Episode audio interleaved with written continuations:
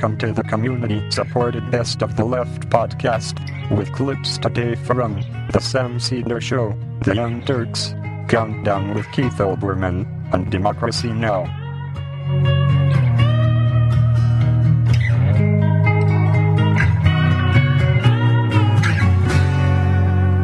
Financial Times writes North Korea's probable test of nuclear weapons on Monday has triggered the second nuclear crisis in 13 years on the uh, Korean peninsula. In 1993, North Korea announced it would pull out of the Nuclear Non-Proliferation Treaty, leaving it free to divert nuclear material from its energy reactors to make a nuclear weapon and setting off a round of crisis diplomacy led by the Clinton administration. The result was the so-called agreed framework which, in return for supplies of fuel oil to North Korea, froze most aspects of Pyongyang's nuclear weapons program for the rest of the decade. The agreed framework was in effect consigned to history when the Bush administration came to power in 2001.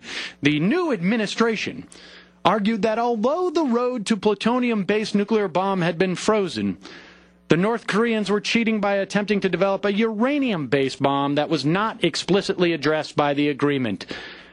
That five years later, North Korea has tested a nuclear weapon will be widely interpreted as a sign of the failure of the tougher approach favored by the Bush team.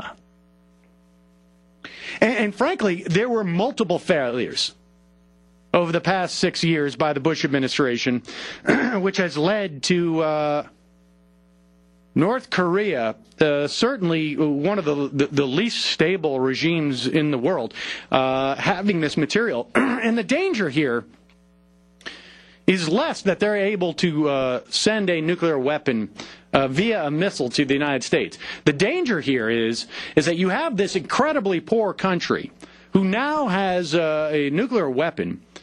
We know that they uh, they got a lot of this material or the know-how from the AQ Khan network uh, coming out of Pakistan. And if you recall, AQ Khan is he in prison? Uh, do we have this guy uh, somewhere in uh, Guantanamo? No, he sits in a villa somewhere in Pakistan. Free to live his life. I don't I think he could be under house arrest, supposedly, in Pakistan. One wonders how big that house is. But the danger here is that uh, this uh, rogue nation may, in fact, uh, sell it to the highest bidder. Because we have basically shut down their ability to raise any funds. I mean, we have painted them into a corner, and by doing so, we have painted ourselves into a corner. Josh Marshall uh, continues uh, to go on as he speaks of, uh, of George Bush's bluff in 2002, which the BBC reported on at the time. Bush came in there and said, uh, you know, we're going to remember now, George Bush is trying to uh, build up the the wherewithal for the Americans to invade and occupy Iraq. And in, uh, in 2002, uh, BBC reports the U.S. government has announced that it will release $95 million to North Korea as part of an agreement to replace the Stalinist country's own nuclear program, which the U.S. suspected was being misused. In releasing the funding, President George W. Bush waived the framework's requirement. This is the 1994 agreed framework. That North Korea allow inspectors to ensure that it has not hidden away any weapons grade plutonium from the original reactors. Bush at the time argued the decision was, quote, vital to national security interests of the United States. So apparently, Bush's plan all along was to allow for a nuclear weaponized North Korea. Well, congratulations, President Bush. You have succeeded in your failed agenda once more.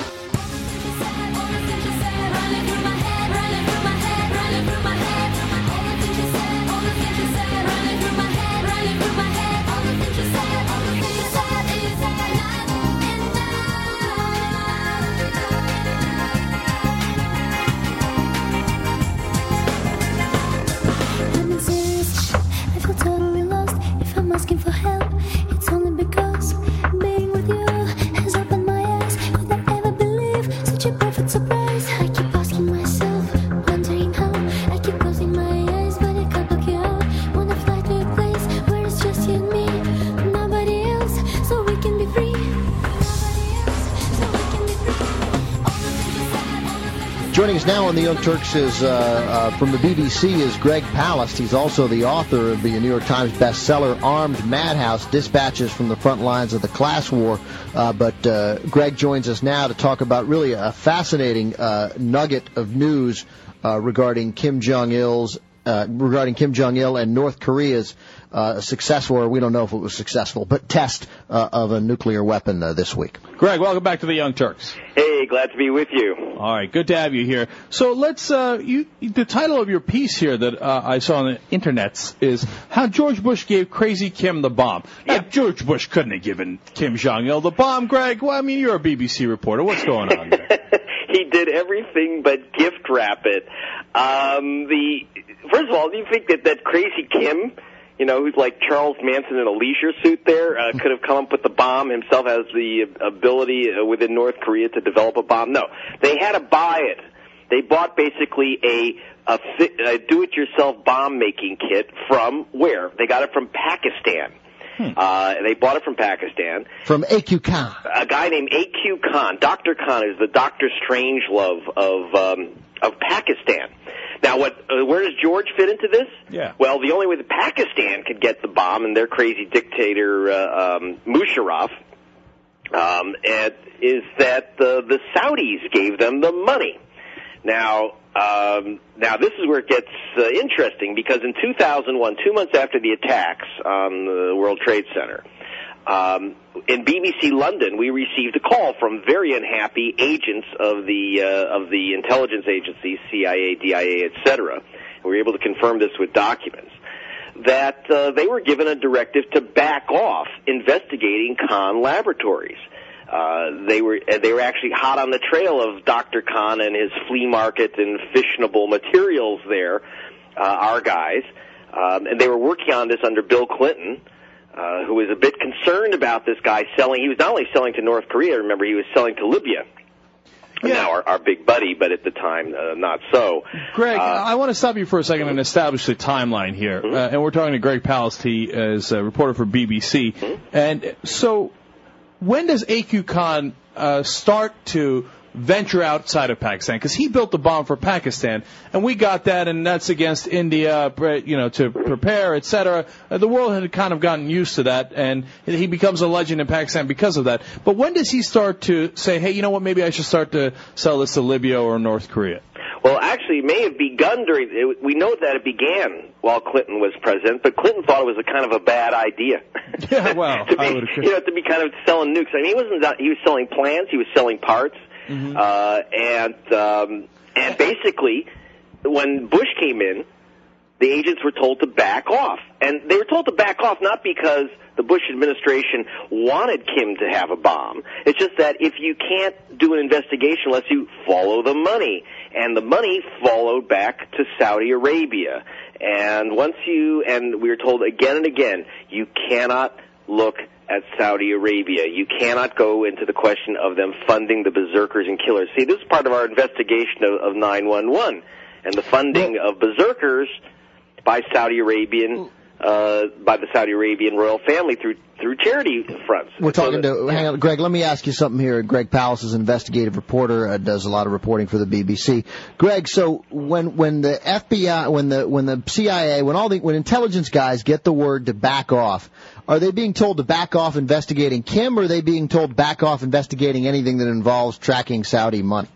Bingo. The second they were told you can't look at the Saudis, but they say how it's still follow the money rule you can't look at Pakistan's bomb sales without following the entire money trail. Because right. also you want to see if they're giving it to uh, to the crazies, uh, not only to Kim and not only to Gaddafi. If you're going to give them to berserkers like that, then of course you might be putting them out. God knows where else uh, the stuff may have ended up, including, by the way, always a chance of, of a dirty bomb to Al Qaeda. Sure.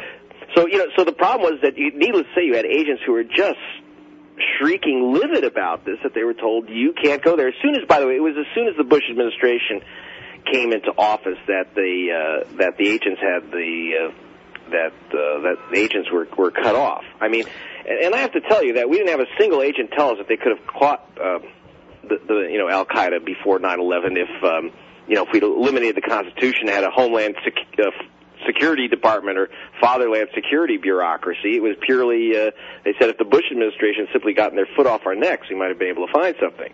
I mean, this is part of also the same uh, you know, we were investigating the uh, the directives spiking the investigation of the Bin Laden family in the U.S. before September 11th. Greg, You know, let's establish, let's try and read the minds then of the president. Maybe Mm-hmm. this is the most obvious question in the world, but why? What is the concern about protecting that sort of Oh, that investigative link in the Saudi money?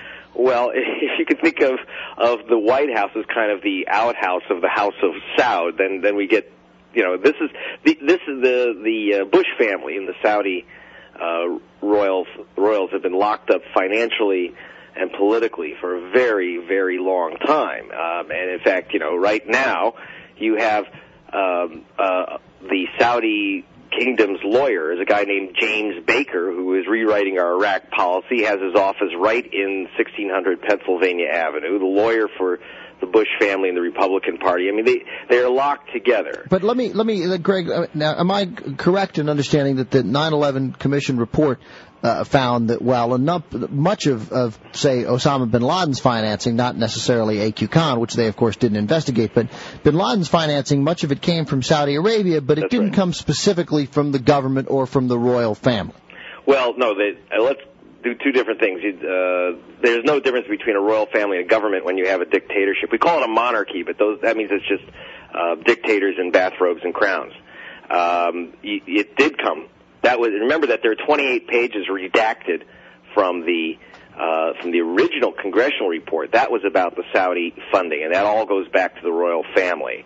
Uh, so it is the royal family involved. Now, one, in fact, indeed, one of the things that we uncovered at BBC was that Bill Clinton sent the national security advisor, Sandy Berger, twice to Saudi Arabia to say, would you stop giving money to the guys who are trying to kill us?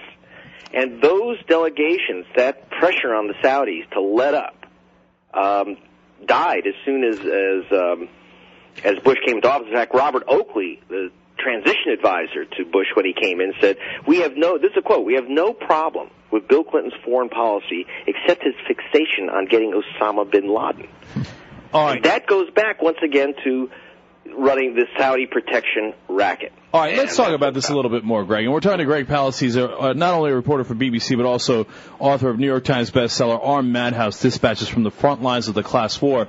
Greg, okay, now one part of it is uh, indisputable. So, because the AQ Khan, we find out, you know, uh, you're the people who talked to you in 2002 and 2003 told you he was doing this. At the time, there was an absolute confirmation. Later, uh, uh, Muammar Gaddafi gave himself up, basically gave up his nuclear program, and when he did, he said, "Yeah, by the way, AQ Khan sold me this stuff." So we found out what the uh, CIA and FBI guys were telling you was clearly true. Uh, yeah, well, in fact, we learned this stuff again in 2001, and our president, remember, in 2001, we not only knew, but we actually reported on the air on BBC, and I've got it in our madhouse, uh, that Khan was selling off, was trying to sell off pieces of the bomb, and that agents were stopped from looking at this.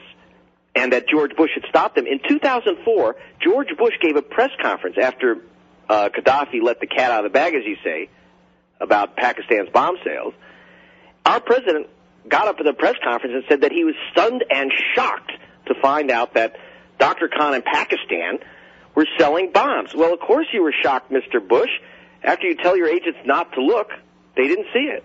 Well, what's you? I mean, R- Greg, you think that uh, the White House is saying, "Hey, listen, don't look into the Saudis," even though it's clear that the money is coming. I mean, everybody's known that the money is coming from Saudi Arabia for a long time. The whole Wahhabi uh, school that uh, they have in Saudi Arabia for you know the radical money, whether it's Al Qaeda money, AQ Khan money, that's not a surprise to anybody. So you're saying the Bush White House on purpose is willing to look uh, the other way from the people who might be selling weapons of mass destruction throughout the world to our enemies based on what? Because they have money interests, oil interests with Saudi Arabia? Because that it seems a little goes back- unbelievable. Yeah, uh, that's what happens. The that's in fact when we uh, when BBC we went to the uh, agency chiefs, and we usually get the denial like, or we can't comment on this, or it's a bunch of baloney, or something like that. Instead, I got one of the most chilling responses we've ever gotten when we said, "Well, what about this back off directive?" And the response was, "There's certain things the public ought not to know. Who said that? And that was from the FBI uh, spokesman. So what is it that we're not supposed to know? I what mean, you're is it- not supposed to know. Remember, when our president got out in 2004 and said he was stunned and shocked at a press conference that that Pakistan was selling the bomb to Libya and North Korea. I mean, you do have to understand that he'd gone from hiding the truth to absolute outright prevarication. I mean, uh, this, But that I'm not surprised by at all. I'm not surprised by that at all, Greg. So, but tell me what what we're not supposed to know. What we're not supposed to know is, see, you can't. Once you start these investigations, you can't control where they go. So you have to kill them off. It's not like George necessarily wanted Kim to have the bomb, but don't forget, he's not exactly unhappy. Okay, right now there's a little problem with the polls, but let's not forget the the, the wider desire. Kim's um, shooting off his his popgun uh, nuke is now leading to the nuclearization, certainly the rearmament of Japan, a long sought goal of this administration. This administration has been pushing and pushing and pushing Japan to militarize, to offset China. And uh, they, he's got it. So it's mission accomplished. I mean, Yeah, you know, I mean, I mean, he- I hear you. I- you know, there's, as, is- as uh, Henry the K said, there's a real realpolitik, you know, in, in this stuff. Um, you know, Well, uh, let me ask you a last question, Yeah. Greg. I hear you on all that. Do you think that the mainstream media in America is completely ignoring the Saudi angle? I mean, I look. I don't know if I, what you say about AQ Khan's program is clear. I, I, I get that, and that's. Uh, and and it doesn't mean that Bush, like you said in the beginning, wanted Kim Jong Il to have the bomb, but he did investigate things that led to the bomb getting out from Pakistan. Uh, I understand all that, and I don't really find that in dispute. But uh, the things that you say about Saudi Arabia, I'm not absolutely convinced about, but I think merit further investigation. Is there anybody in the mainstream press in America asking the questions about Saudi Arabia? Because clearly, at the very least, money's coming out of there into very illicit causes throughout the uh, the world. Well, it in fact, I mean, finally, the problem was back in 2001, you could not get the U.S. Uh, press to even touch. It was like the third rail. You couldn't get them to touch the issue of Saudi financing of terror. And in fact, the only time that it's really kind of come out is when the Saudis themselves found that uh, that their snake Al Qaeda bit them. Uh, you know, we we uh, hit one of the uh, groups that was a Bin Laden family front that was called by the FBI suspected terrorist organization. They weren't allowed. They couldn't be touched before September 11th, and even after September 11th, there was no action. The this operation was raided the week that the Saudi that Saudi Arabia itself was hit in 2003, and the oil compounds at uh, Riyadh were hit by Al Qaeda. Suddenly, our FBI went into action in the U.S. In other words, you blow up the World Trade Center, and it's a photo op for Republicans, and you blow up uh, uh, Saudi oil installations, and now you're at war. Okay, Greg, I, here's what I think a lot of people have. Obviously, the Saudi royal family is gigantic, right? 16,000 princelings. yeah. 16,000 princes. So it is not as if when we say the Saudi royal family that uh, King Abdullah or Prince Bandar is giving money to AQ Khan or Osama bin Laden or anything like that. Yeah, but what But- they do is that they. Uh, you have Well, let me let me ask. Let, let me because you can clearly explain it, but I want to tell be able in less than a minute be able to tell people why don't why doesn't uh, King Abdullah say to whatever prince is giving this money away or whatever thousand princes are giving this money away, why can't they stop it? Presuming that they want to, and I think that might be a safe presumption that they don't really want it, but they can't stop it. Why not? two re- a couple reasons. One, they are beginning to stop it now because, like I say, their snake is biting their hand. Number two, it may be a large family, but in Saudi Arabia, it's not like it is. There's uh, any lack of discipline. Okay, they cut off your heads, they cut off your hands. Okay, they, the, there is no question. As Bill Clinton demanded these guys, if they wanted to cut off the money flow, they could, and now they are. By the way, finally, and so it does make it. We see it now that they are being hit by it. And one of the reasons, by the way, they were being hit, uh, that they were giving money uh, to these guys was kind of a protection racket. Go here's money. Go and play in uh, in Asia, in Afghanistan, in Uzbekistan.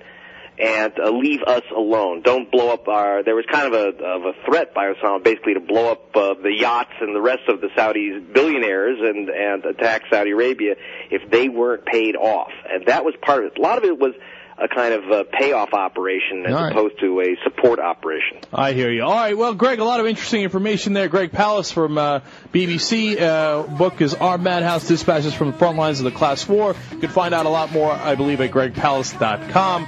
Thank you so much for joining us on the Young Turks. We appreciate Good it. fun. Thanks, All Greg. right, Later, thanks, Greg.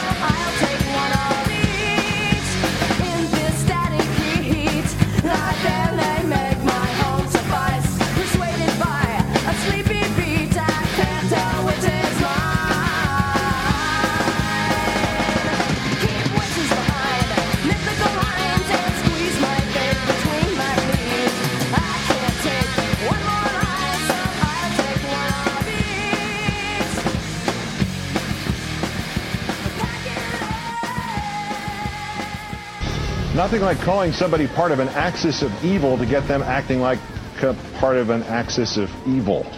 Our third story in the countdown tonight North Korea, the first member of the Axis of Evil to hold simultaneous membership in the nuclear club. North Korea's first nuclear test yesterday, coming six years after President Bush took office and decided to drop the Clinton administration policy of engagement with the government of Kim Jong il. A policy that, as reported three years ago by the British newspaper The Guardian and also by Fortune magazine, included the sale of two nuclear reactors made by a European company called ABB in 2000. ABB's board of directors throughout the 90s and through 2000 included one Donald Rumsfeld.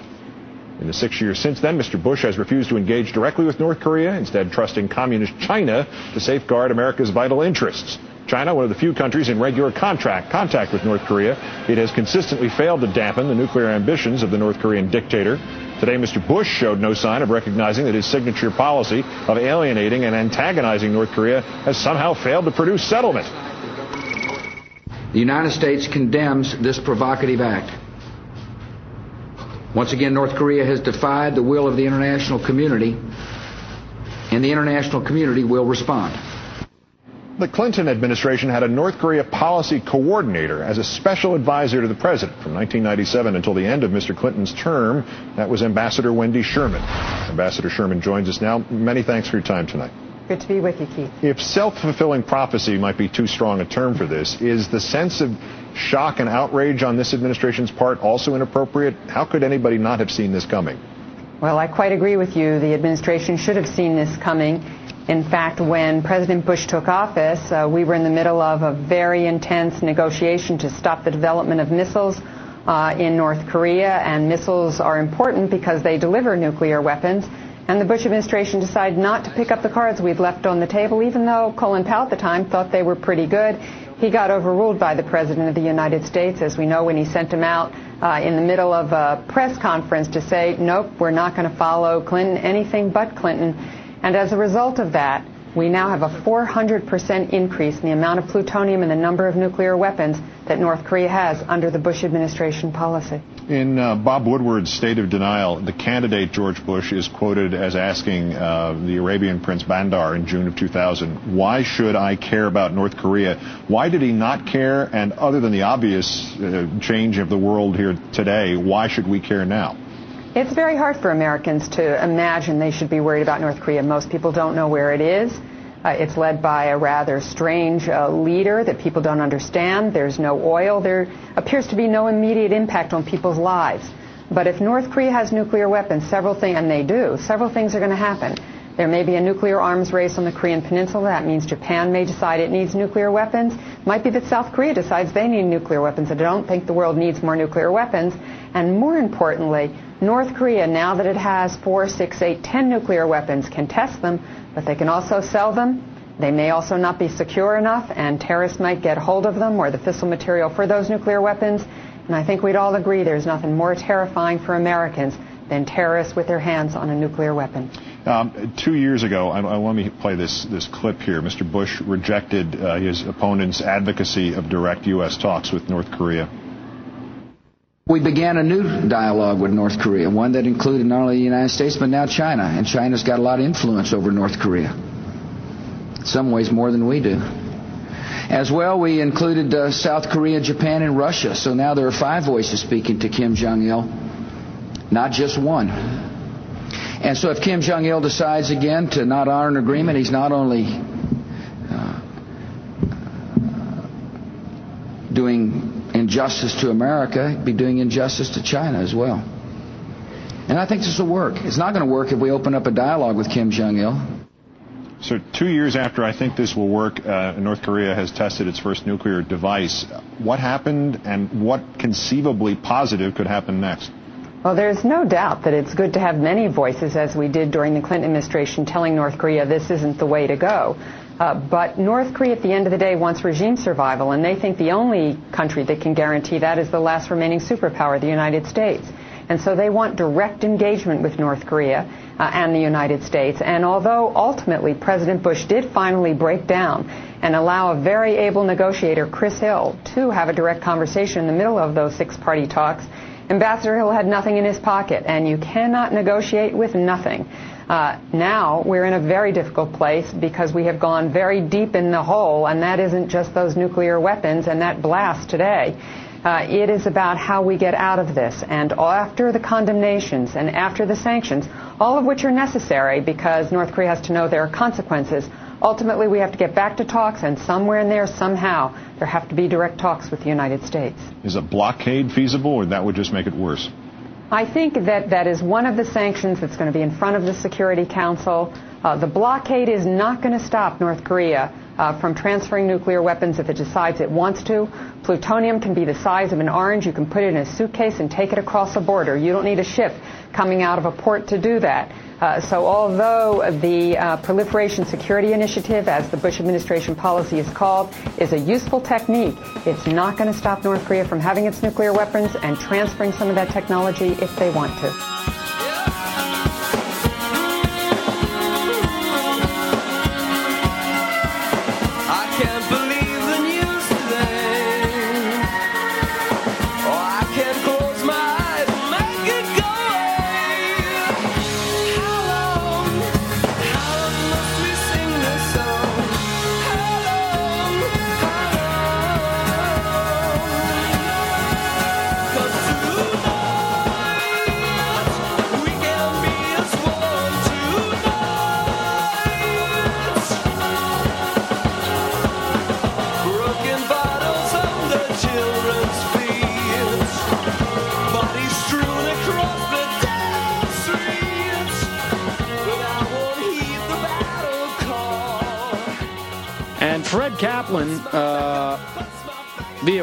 Monthly, uh, tells us on January 10th, 2003, North Korea withdrew from the NPT. This is the uh, Nuclear Non-Proliferation Treaty.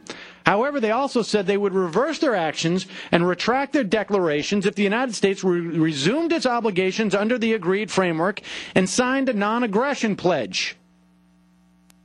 Bush administration would have none of it. Of course, you got to remember, January 10, 2003, this is in the run up to the Iraq war. Uh, the Bush administration wasn't prepared really to do anything with North Korea.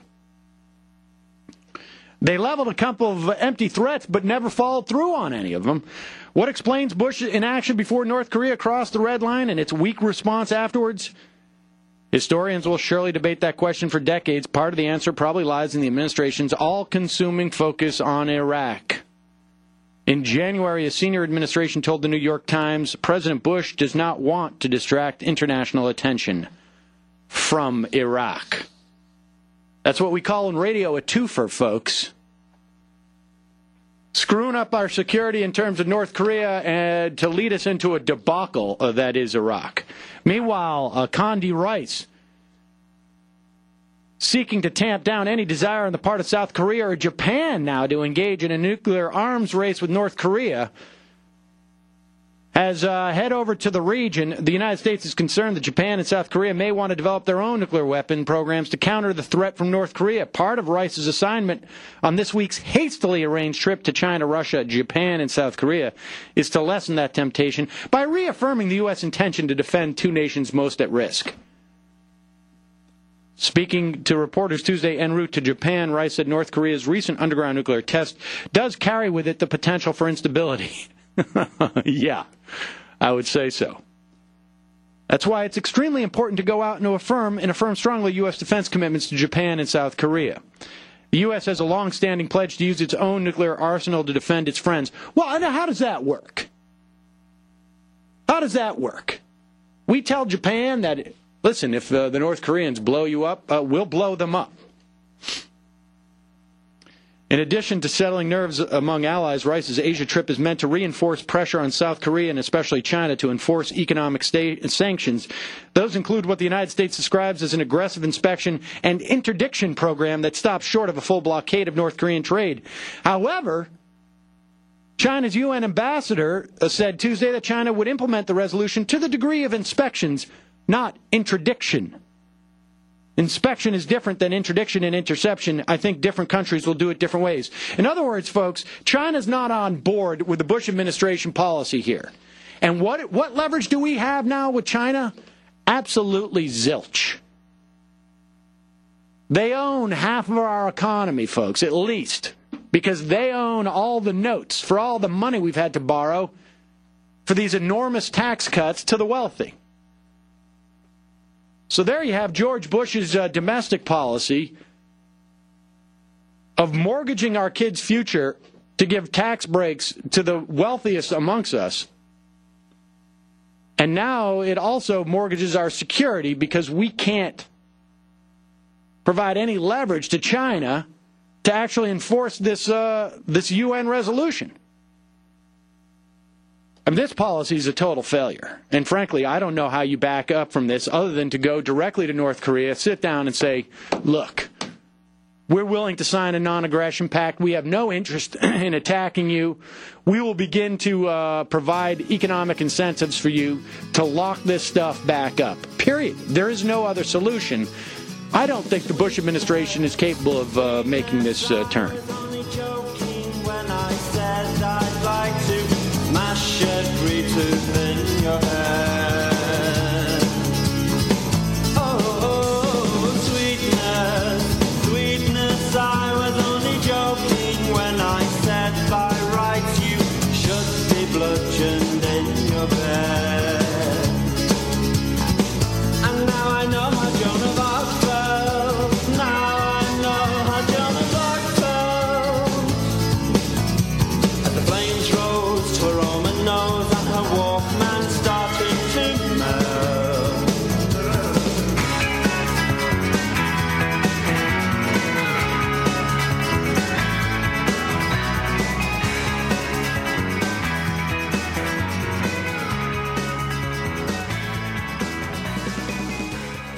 North Korea says it's carried out its first ever test of a nuclear weapon, sparking a wave of condemnation from the international community.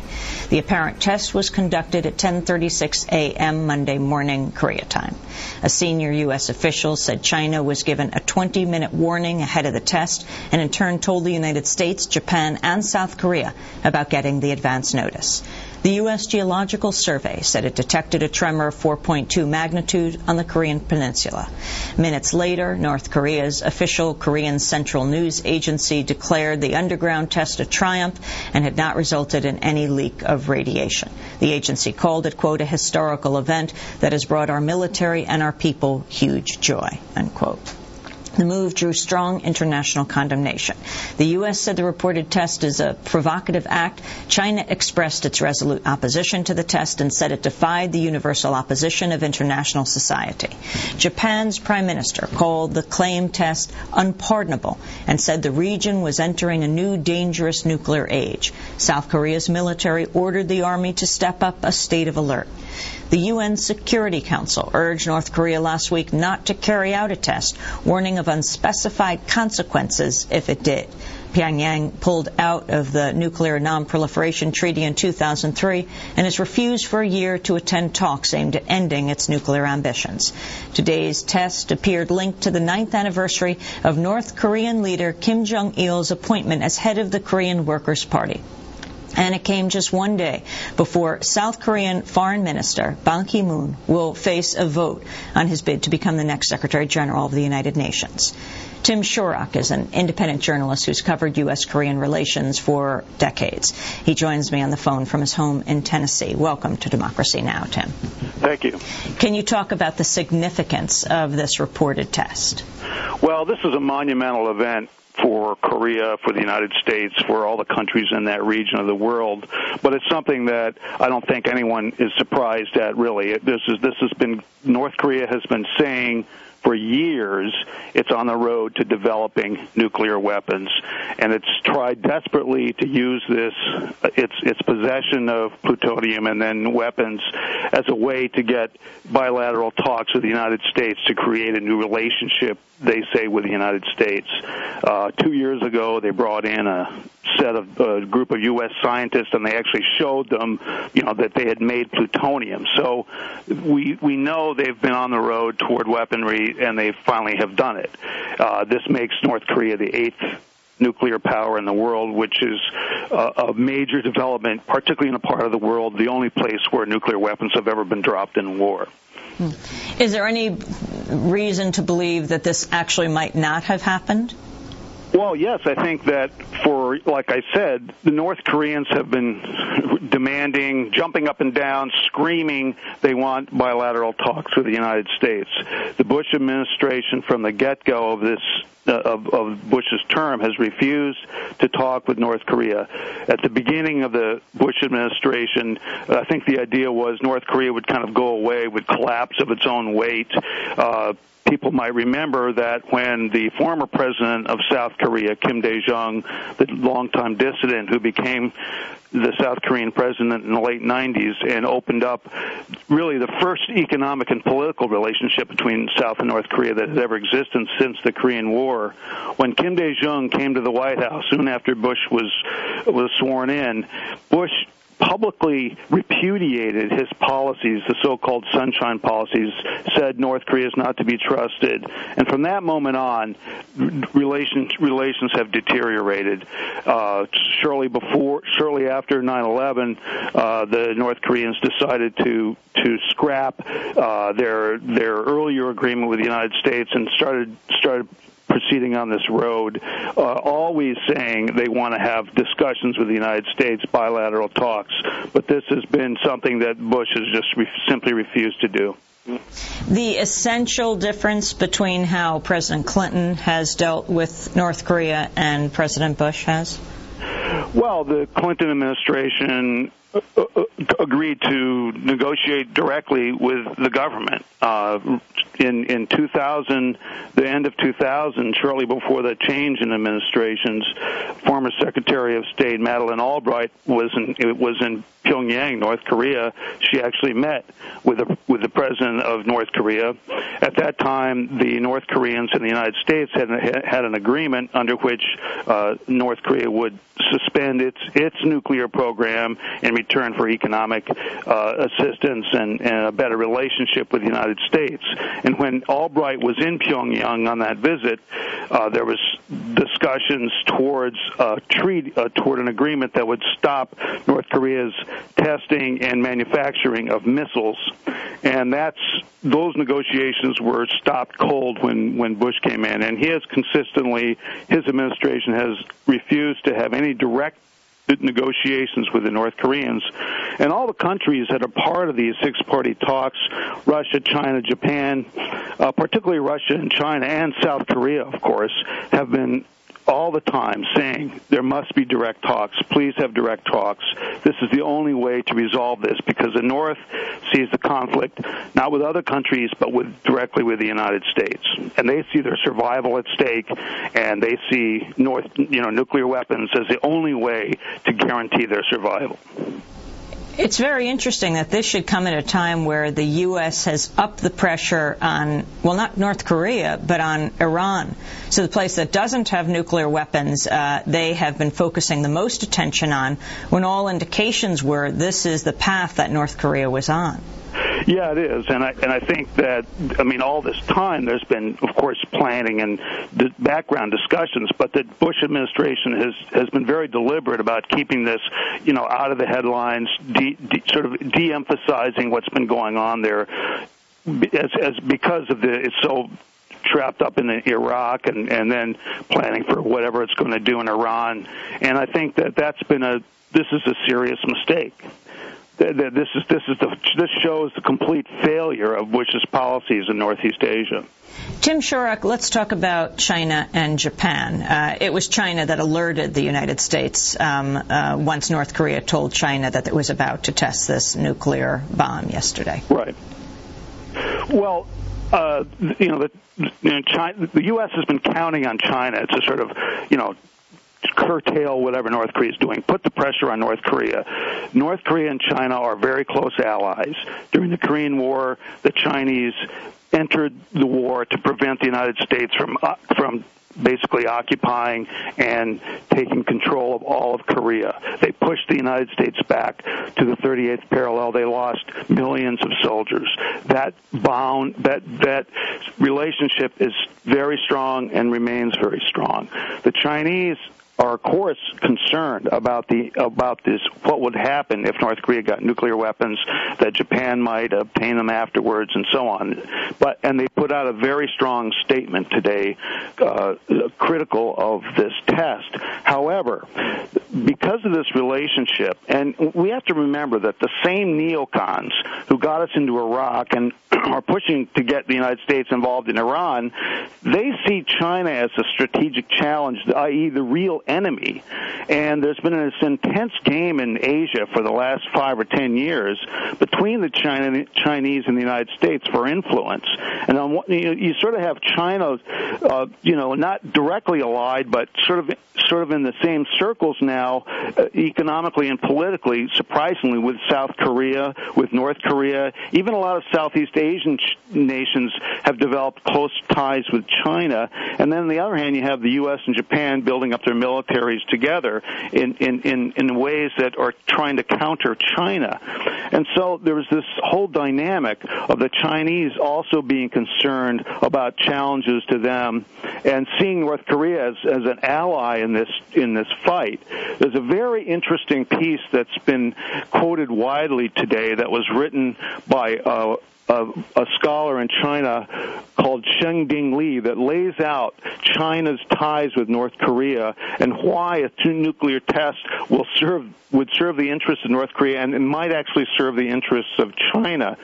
This person argues that basically North Korea has forced the United States to put thousands of troops and missiles and and other forces in South Korea in in the sort of northeast part of China, which means that they're not focusing so much force near Taiwan, and that's good for China in the long run. So I think it's going to be very difficult to get China to actually, you know, reject everything with its relationship with North Korea and turn against them.